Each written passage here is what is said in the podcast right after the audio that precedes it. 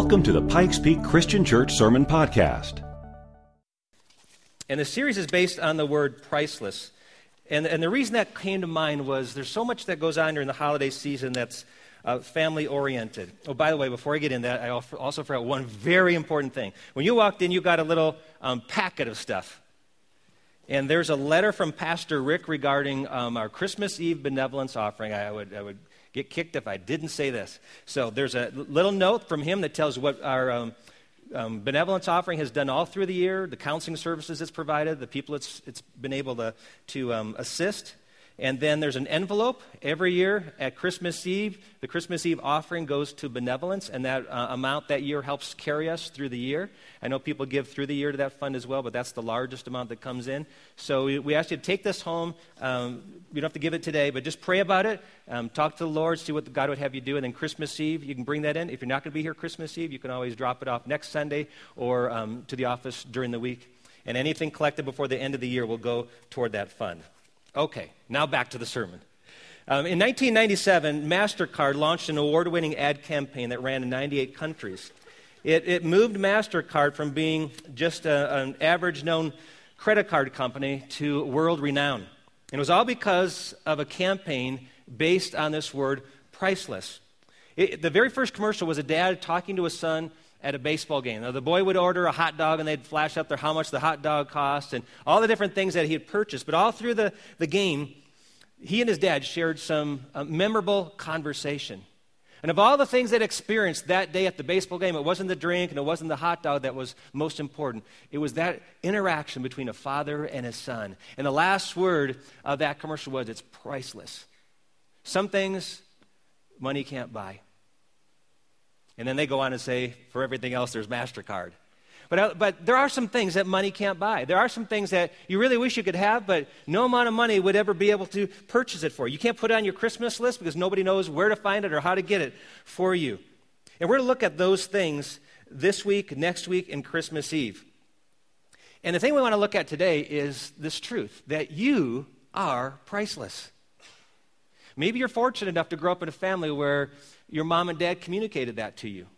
Where they maybe cupped your, your face in their hands and said, You know, you are so precious. You are priceless. There's no one just like you.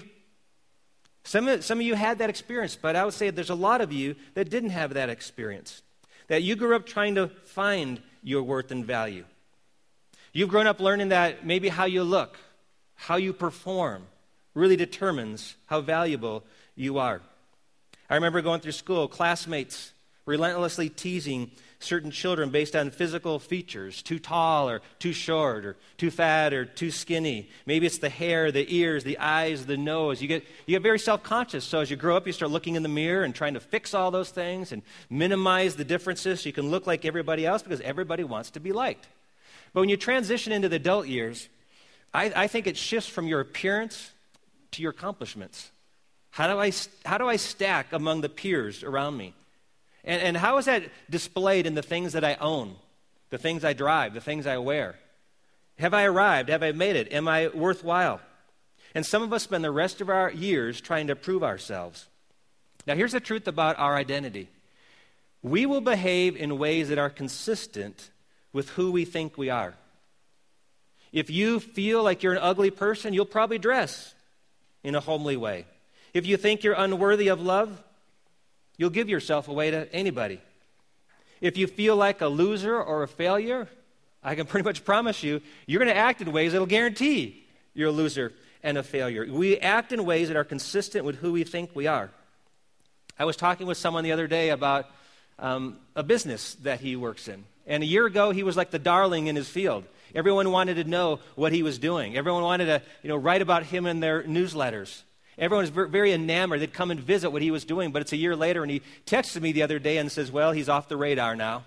They've moved on to somebody else. He's still doing what he did before, it's just not as big of a deal anymore. Those in Hollywood know life is like that. Fame lasts for a season, and then it's gone. You're not famous anymore. And the danger is if you determine your value based on what other people say, how other people feel, then it's going to shift radically. I want to tell you your value is not determined by what you think or by what anyone else says, but by one person and that is your God. Your value is determined by your God. He is the voice you need to listen to. And if you're a student, I really want you to pay attention to this because there's five words I want to ingrain in you that, that help to determine this identity inside. And these are the words I am because He is. I am because He is. And we're going to unpack that during this message. But my identity is grounded in what God thinks about me. And what God thinks about me is displayed in how God acts toward me. And whenever we stray from that foundation, we begin to lose our identity. People say, uh, I'm going to go try to find myself. Well, really, the way you find yourself is to look to God. That's how you find out who you really are. We're going to look at a psalm, one of my favorite psalms, Psalm 139, to look at David. David, a man after God's own heart, a man who found his identity in God. So before we read this passage, we're going to break it up into three sections. I want to pray. And I would ask that you open your heart to hear, because maybe some of you are struggling with that issue. Uh, it doesn't matter what age you are, you need to be reminded that in God's eyes, you are priceless. So, Heavenly Father, thank you for the scripture. We thank you for what the Bible says about us. And we pray, Father, that we would lean on that truth, that we truly are because, because of who you are. And Father, help us we leave this place to hold our heads high, to see ourselves in a fresh way. We pray in Jesus' name. Amen. Number one, who is God? Well, God is creator. And because He is creator, I am designed. I'm not an accident. I'm not just something that nature spewed out upon this planet. I am designed by a creator. In Psalm 139, I'm actually going to start in verse 13. It says, For you created my inmost being, you knit me together in my mother's womb. I praise you because I'm fearfully and wonderfully made. Your works are wonderful. I know that full well. My frame was not hidden from you when I was made in the secret place, when I was woven together in the depths of the earth. Your eyes saw my unformed body. All the days ordained for me were written in your book before one of them came to be. How precious to me are your thoughts, O God. How vast is the sum of them. Were I to count them, they would outnumber the grains of sand. You are fearfully and wonderfully made, like a master potter. You have been formed from the very moment of conception inside your mother's womb, shaped and, and, and, and hewn, hewn by the hands of God. He says, you are, you are wonderfully made, miraculously made. God did that inside of you. Now, I've marveled at guys, and I'm not one of those, but guys that'll get an old vehicle, you know, they get an old vehicle and, and they say, I'm going to restore that old rusty thing.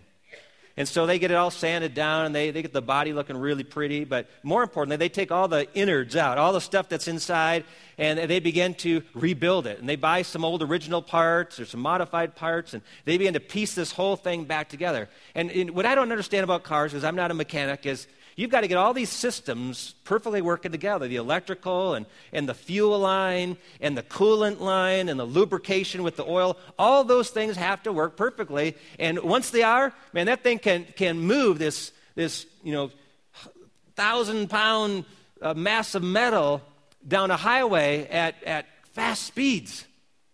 Now, that's an amazing thing to align all of those pieces and parts together to make that machine move. But when you look at the human body, it is a hundred times, if not thousands of times more complicated than a car. And yet God says, I, I, I put all of those systems together. I put them all together so they work perfectly. The human body has 11 systems perfectly synchronized, all driven by a master control center, a little three pound mass of material called the brain. And that brain has 100 billion nerve cells each with up to 10,000 connections to other neurons. The eye, which has these things called rods and cones, has 100 million receptor cells that then take the information, everything that it sees, processes it, sends it to the brain, and the brain interacts with it. The brain is the most sophisticated machine man's ever encountered. When you think of your, your skin, one square inch of skin has 625 sweat glands and 19,000 sensory cells. It maintains of steady body temperature of 98.6 degrees. The stomach produces the right amounts of juices to convert, convert food into energy without destroying the lining of your stomach. You have 200 plus bones, 500 plus muscles. Some of those muscles are controlled willfully, you know, just flex. But gratefully, some of those are controlled unconsciously. All through the night last night, your heart was working faithfully. Pounding, sending blood. That heart beats 103,000 times a day, pushing life giving oxygen blood rich, or rich blood through a network of arteries and capillaries, veins, 168 million miles long. Last week, Pastor Sam said, Think small in 2015. Well, when you think small, down to the cell within the human body, every single cell within the human body, there's a little thing, series of things called chromosomes. The chromosome is not seen by the naked eye, yet one chromosome contains, get this, 200 billion bits of information, equal to 4,000 volumes, 500 pages thick. That's that much information in an unseen part of one cell in your body. When a sperm and an egg unite and life is conceived, it's just amazing to think. Within that little tiny unseen thing that starts to form and immediately starts to, to um, double and triple and, and starts to, to break and grow, and, and all of a sudden this, this life begins, everything about your physical features is all in the blueprint of those cells already. Who put that there? And what happens is this just unfolds. If you can see the development of the human embryo, it's, it's amazing how the heart begins to fold and, and the brain and all the organs begin as if everything was compact in this little thing that was conceived. It's amazing. Now, most of this information that I just shared with you actually comes from a book by the man named Carl Sagan. And interestingly, Carl Sagan was an unbeliever. Now, I would never compliment him on his spiritual wisdom, but I do think he makes some logical arguments. When it comes to abortion, he says, if you want to argue that life begins at conception, then you've got to deal with this reality that to take the life of even a child conceived in cases of rape and incest would mean to kill a human life because that child's father was a criminal. Think about that. The value of a human life. David noted that God is the ultimate designer of the human body. And I don't think anybody could, could hear a symphony, you know, a Mozart symphony, and say, you know what? Those sounds just randomly happen to come together and, and they just sound so beautiful. You know that some intelligence put that all together. You stumble across a Rolex watch out on a hiking trail and you pick it up, you don't, you don't for a second think that these pieces of metal and glass and all that just happen to just fit together here in nature, but your mind naturally says somebody designed this thing. All these things work so beautifully together. When you look at the human body and how all these systems work so beautifully together, how can anyone conclude it's an accident? No, you were designed by a creator God, and you are priceless. In Psalm 8, as, as David writes here, he says in verses 3 through 6 When I consider your heavens, the work of your fingers, the moon and the stars which you have set in place, what is mankind that you are mindful of them? Human beings that you care for them. You have made them a little lower than the angels and crowned them with honor and glory. You made them rulers over the work of your hands. You put everything under his feet all flocks and herds and animals of the, of the wild birds, and everything else. What is man that you are mindful of him? God, God says, I made you. I made you significant. I made you priceless. Children hear that at Christmas time. They make snowflakes at school and are told that every snowflake is unique. There's no, no two snowflakes like. I don't know who's ever tested all the snowflakes to find that's for sure. But if that's true of snowflakes, it's definitely true of people. Even twins that, that look alike have differences about them. There's nobody quite like you. I, I saw a commercial recently of a Barbara Walters special coming up tonight of these uh, interesting individuals of 2014. One of those is Michael Strahan, who's getting to be pretty popular. I think he's more popular on the talk circuit now than he was on the football field. And, and in that commercial, she says, Have you ever considered getting, getting that gap in your, in your mouth taken care of, the, between the teeth? He's got a big gap. I mean, you can fit a straw through that thing. And, and uh, so he says, You know what? He, he, he looked at that once. And, and what he looked like, he says, It wasn't me. It wasn't me. I love that he's content with who he is. He doesn't have to look like everybody else. It's, it's, not, it's not unlikely that you look in the mirror and you see things you think you need to fix. I mean, I, I over the years, I've looked at receding hair. You know, my eyes are seem to be bloodshot all the time. I got really gnarly, crooked toes. And, and I think, you know, there's things I would like to fix, but, you know, I'm okay with who I am. God, God made me special. God made you special. He loves you. I received a Christmas card yesterday from my um, brother in law.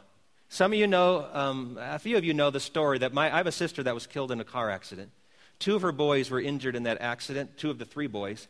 And my, my son in law remarried another lady, and he brought his three boys and merged families with this lady and her three girls. And no, it's not the Brady Bunch, but it's kind of like that. And in this picture, you see all six of these kids together. And there is my nephew Marcus, who's, who's in a wheelchair. He was paralyzed from the accident. But standing in the back row with a big grin on his face, and his head kind of tilted, is my nephew Brett.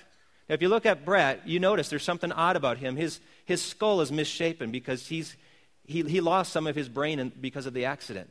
And they've been trying to fit him with, with the covering for his head, and they still struggle to do that. But there he is, big grin on his face. And one of his, his sisters is, is kneeling in front of him, and she's reaching up and she's holding Brett's hand. And she's saying, You're my brother. You're equal to everybody else here. You know, my, my nephew Brett will never have a conversation, a meaningful conversation like you and I have, a deep one, because he can't communicate very well. And here he is, uh, should be graduating from high school real soon, and he's different, but you know, he's no less of a person than any other member of that family. That's why I'm so glad that in, on February 13th, we as a church are hosting a Night to Shine. A Night to Shine is a special event that's um, co sponsored by the Tim Tebow Foundation. It's for special needs kids. A lot of them will have Down syndrome. A lot of them will have physical disabilities that will come to this church. And actually, they'll meet right in this room. And we'll have a chance to communicate to them that they are priceless. And I'd love to invite you to come and help with that event, to communicate that to those kids. There's information in your bulletin of who to contact that. But that's what we're trying to tell people. You are precious. Johnny Diaz Christian artist sings a song called More Beautiful You. He's, it's about a 14 year old girl who's flipping through a magazine. She's seen all these pretty pictures of, of women and feels like, I'm never going to look like those girls. And in the song, he sings this chorus There could never be a more beautiful you. Don't buy the lies, disguises, and hoops they make you jump through. You were made to fill a purpose that only you could do. So there could never be a more beautiful you.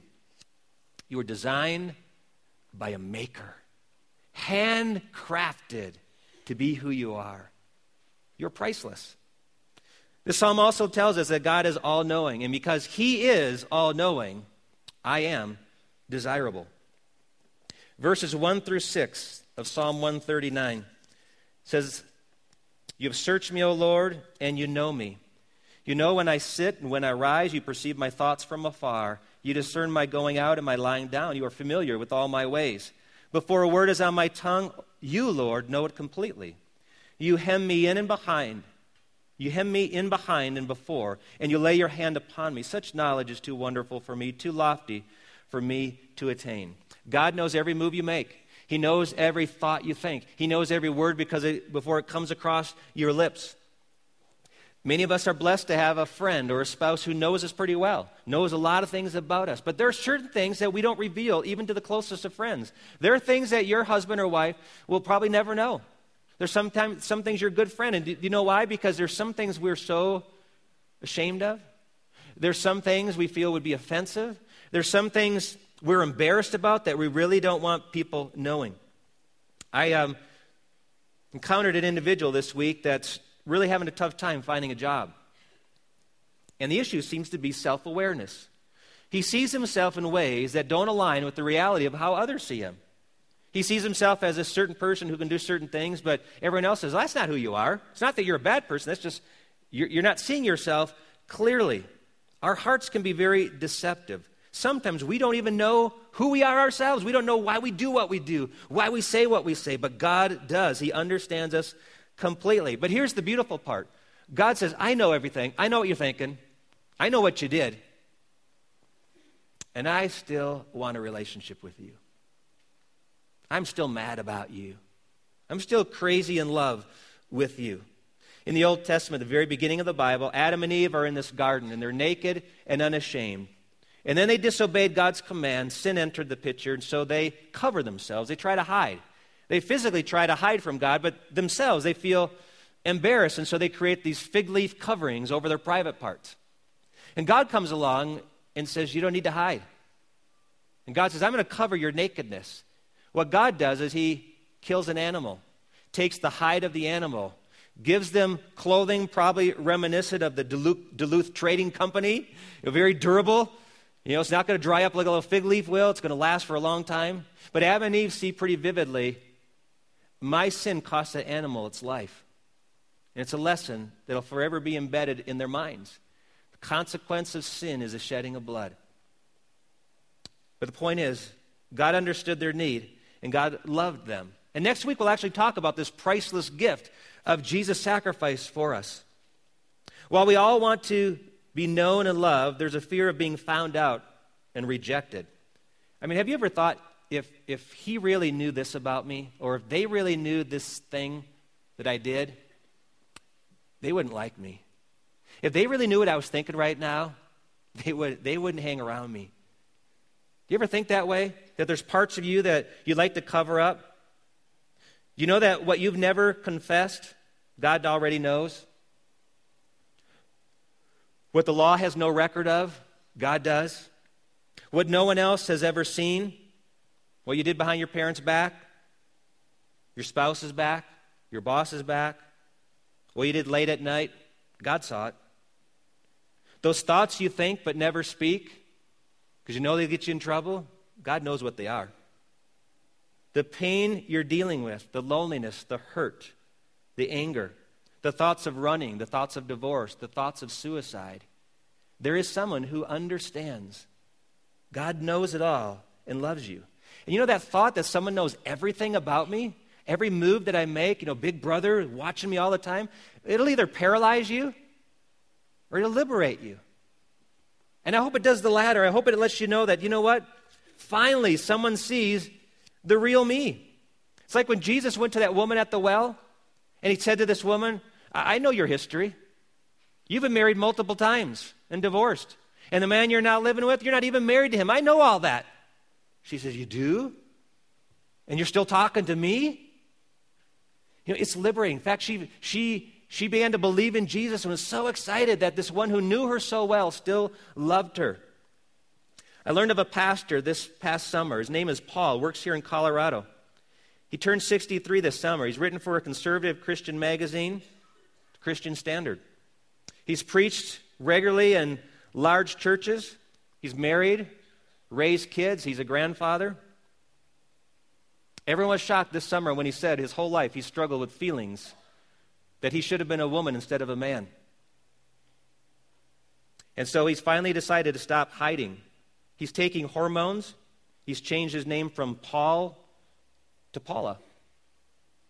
He says the 6,000 member church where he had served until this summer, says they don't know what to do. He said that's the reason why he kept this hidden for so long. And he writes on his blog on the internet these words. He says, I've received some messages that were well meaning, but not exactly encouraging. One minister of a large church wrote, I have to be honest, I would have preferred that you kept this private to your grave. Another said, It's a shame you can't have a memorial service for Paul, then just disappear. There were a number of responses along those lines. These were all good people, overwhelmed, afraid maybe, concerned for me in their own way. I find it ironic that I received a decidedly different response from my friends who are not affiliated with the church. Every single one of those people has chosen to accept the new me. Every single one. I will let you draw your own conclusion. He got a question from someone that says, How do you believe God sees you now. He says, I believe God sees me as God sees you, as a precious being made in God's image. If you are asking what God thinks about me being transgendered, well, you're asking the wrong person. You'll have to ask God. Now, I'm not here to even get on a political issue of this whole issue of transgender, but I do want to tell you this. This man who agonized for 50 plus years knows there's one person that understands what he's gone through and that's God. God knows what you're dealing with. It doesn't mean He accepts how you're dealing with it, doesn't mean God accepts your conduct as a result of it. But God understands. In John chapter 10, verse 14, Jesus identifies himself as the good shepherd. He says, it says that the good shepherd knows his sheep. He knows them. He knows them intimately. In Isaiah chapter 43, the very first verse of that chapter, God is speaking to the nation of Israel and says, But now this is what the Lord says He who created you, Jacob, who formed you, Israel, do not fear, for I have redeemed you. I have summoned you by name. You are mine. I have summoned you by name. God knows our name. He knows who you are, what you're dealing with, yet loves you anyway. David says, Such knowledge is too wonderful for me. This is amazing that God loves me, even though He knows everything about me. And so, David, at the very end of the psalm, invites God to do it more. He says, Search me, God, know my heart, test me, and know my anxious thoughts. See if there's any offensive way in me, and lead me in the way everlasting. God, you know everything. Why am I trying to hide it? Continue to look at me, continue to reveal. I want to be pleasing to you, I want to live a holy life. When the knowledge of the one who loves you most draws you to you, you realize God is all knowing, and yet He desires me. I'm desirable. And the third truth about our identity is because God is ever present, I am pursued. Where can I go from your spirit? Where can I flee from your presence? If I go up to the heavens, you are there. If I make my bed in the depths, you are there. If I rise on the wings of the dawn, if I settle on the far side of the sea, even there your hand will guide me. Your right hand will hold me fast. If I say, Surely the darkness will hide me, and the light will become around me, even the darkness will not be dark to you. The night will shine like the day, for darkness will be as light to you. God is everywhere we go. You cannot run or hide from God. Not that you would want to necessarily, but David says, even if I tried, I could try to go to the highest heavens, and I'd run into you there. I could go down to Sheol, the place of the dead, and you'd be whispering on my shoulder. I could go to the farthest horizon, east or to the west, and I couldn't outrun you. I could try to hide in the darkness. But you see right through the darkness. It's like God has these night vision goggles that I can't even hide. The darkness is like light to God. When the Soviet cosmonauts entered space, they concluded there was no God because they couldn't see one up there. David says, I see God everywhere. And it's not just that God knows where we are, God is where we are. He says He's there. God's there in your highest moments, God's there in your lowest valleys. And what does that tell you about God? No matter what you're going through, no matter how dark your day is, God will never abandon you. God desires a relationship with you, He pursues you.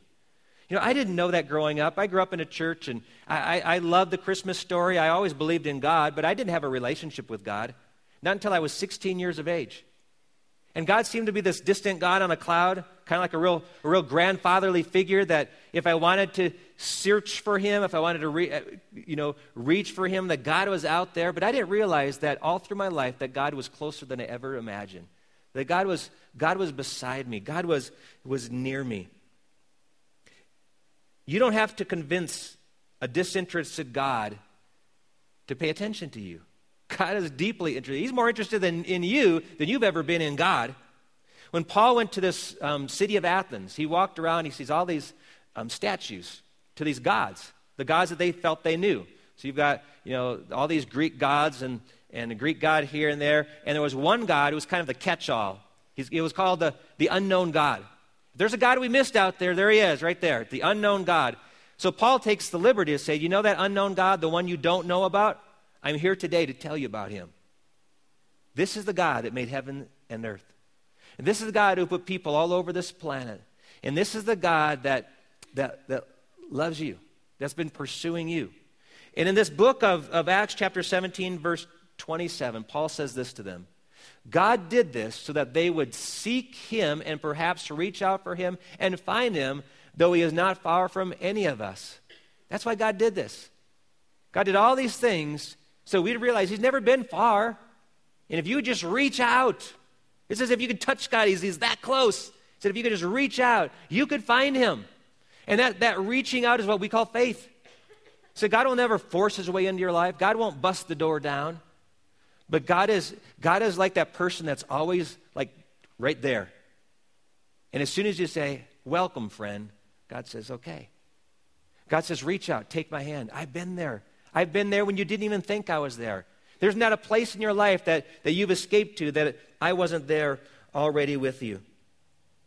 He says, Even there your hand will guide me, your right hand will hold me fast.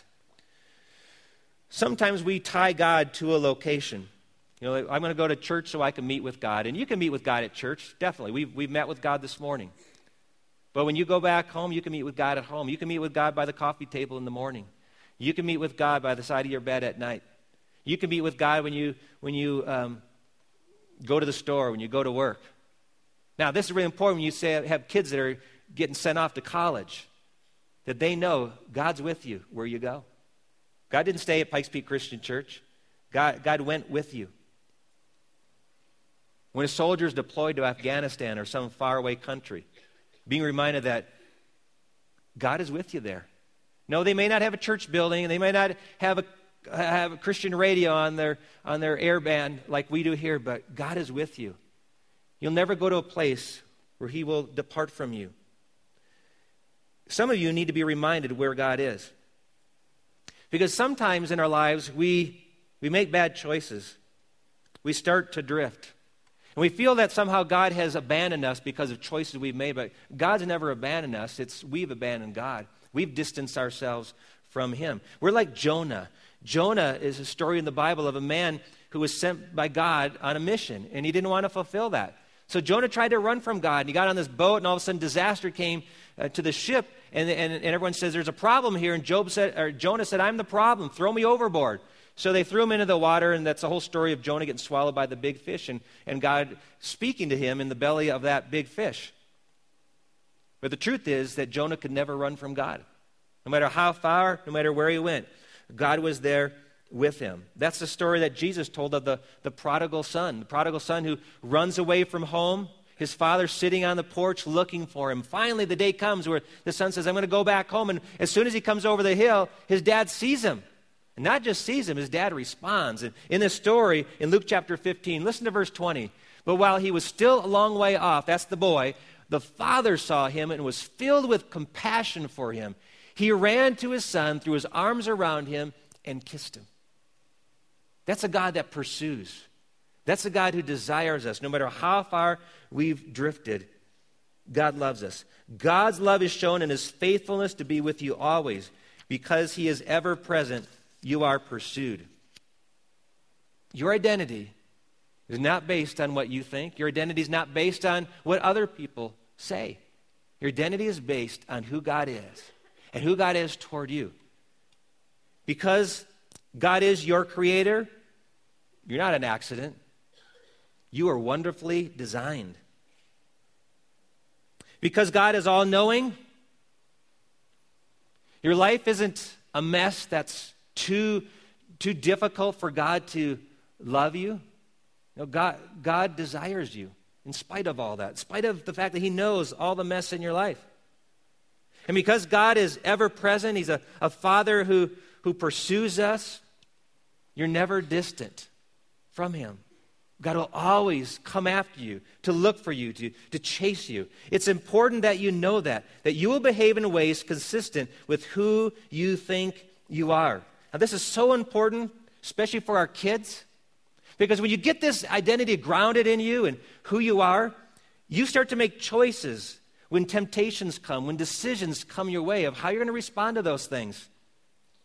When, when you start asking, well, what's everyone else doing? What will they say if, if I say no? Will they still like me? When your identity is grounded, and you're a young person, and those temptations come, you don't even have to rely on the excuse, well, my parents won't let me. Here's all you say I'm not that kind of girl. I'm not that kind of guy. That's not, get this, that's not who I am. I'm not going to dress that way. I don't need to. That's not who I am. I don't need to go and get blasted at the party. Why? That's not who I am. Because you know who I am? I'm designed by a beautiful creator. I'm known, yet loved. And He's here with me, pursuing a deepening relationship with me. The truth is, in God's eyes, you're priceless. And we want to just cement that in our hearts today that I am because of who He is, who He is toward you, who He is toward ourselves. And I don't know, you may be new to Pikes Peak Christian Church. I may not know you very well. I might not even know your name. There are a lot of people in this church. I don't know them by name, but God does. God knows your name. So I want you to stand and sing this song. And let this song be a truth in your heart that God knows you and believes in you and calls you into relationship with Himself. You are priceless.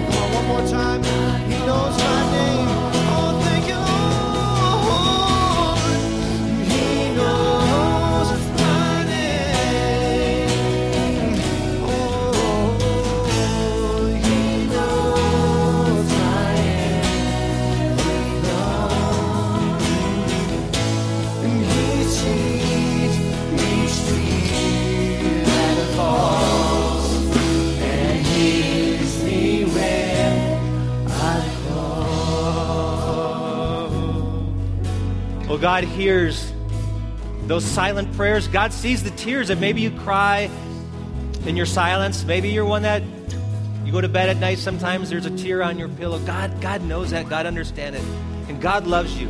And so, I'm going to close in prayer. But I would invite you to come forward at the end. If you would just like to pray with someone, if our prayer partners, leaders, leaders would be available up front here.